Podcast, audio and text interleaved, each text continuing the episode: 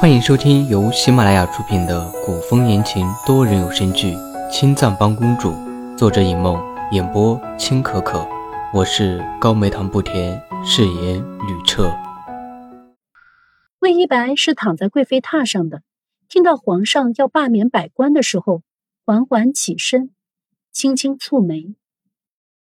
为什么要建新宫殿？柔妃的洗尘殿不是挺好？冰冷的音调已经说明他现在有些不悦。殷小谷侧目，瞟了眼魏一白，小心的回道。刘妃说：“先帝的柳妃就是在洗尘殿里丢的皇子，所以洗尘殿不吉利，要先建个宫殿。”拿皇子说事。魏一白轻挑眉梢，又慢慢躺下，不打算费力气去劝吕彻。这么多年了，后宫还是没有子嗣，吕彻不急。他这个做妹妹的都急了，建宫殿这事，里面夹着皇子的事情，他这个公主也不好说话。怎么说？说不建宫殿，那皇子的事情怎么办？柔妃都说了，洗尘殿不吉利。这后宫里说起来，哪个宫里没有死过人？难不成让柔妃去睡皇上的龙榻？那可更不得了了。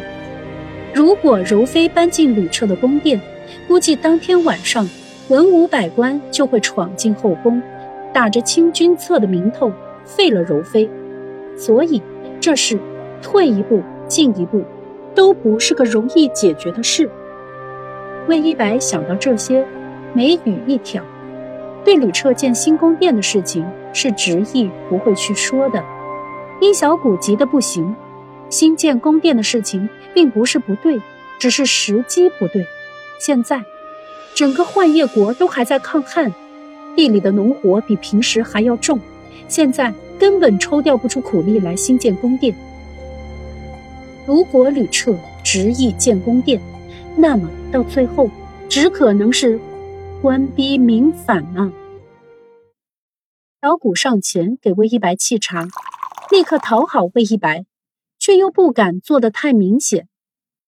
公主，您不去劝吗？吕彻有些事情会找魏一白商量，说明在吕彻心里，魏一白的分量还是挺重的。魏一白说的话，吕彻未必不听。劝什么？不去。冷眸扫过殷小谷，魏一白眉头机不可察的轻轻皱了一下，头也没抬。伸手取过茶几上看到一半的书，结束对话。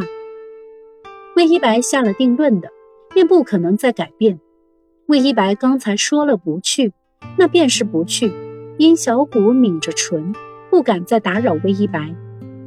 望着御书房的方向，殷小谷默默祈祷，求佛祖保佑吕彻，不要做出错误的决定。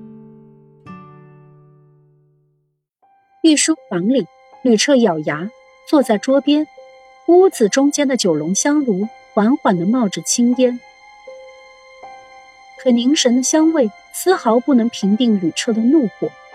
他身为一国之君，想为自己的宠妃建一座宫殿，竟然招致满朝文武大臣的反对，被群臣胁迫。昨夜，柔妃从梦中惊醒，满面清泪，本来娇媚的面容因为噩梦而变得苍白。柔妃枕在他怀里，哭着和他说：“她梦见她怀不上子嗣，就是因为先帝的柳妃就是在洗尘殿丢的孩子。”柔妃说着这件事的时候，几乎泣不成声。谁知道她心里有多难受？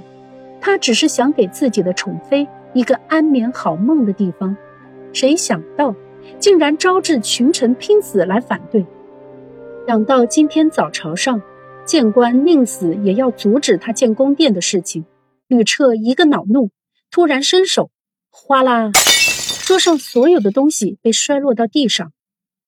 门外的大臣们噤若寒蝉，唯有一名三朝老臣依旧不怕死的站了出来，跪在众位大臣面前，铿锵谏言：“柔妃妖媚惑主，恳请皇上将柔妃打入冷宫，或者。”逐出宫外。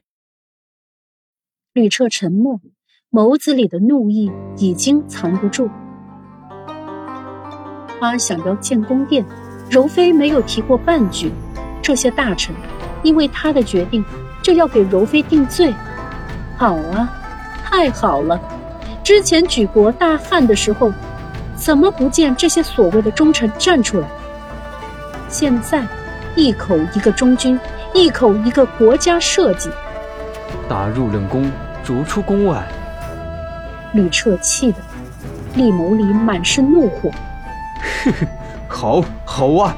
爱卿果然为我浣衣国着想。来人，除去爱卿的顶戴花翎，让爱卿好好做一名浣衣国的百姓，也让爱卿尝尝那柴米油盐的滋味。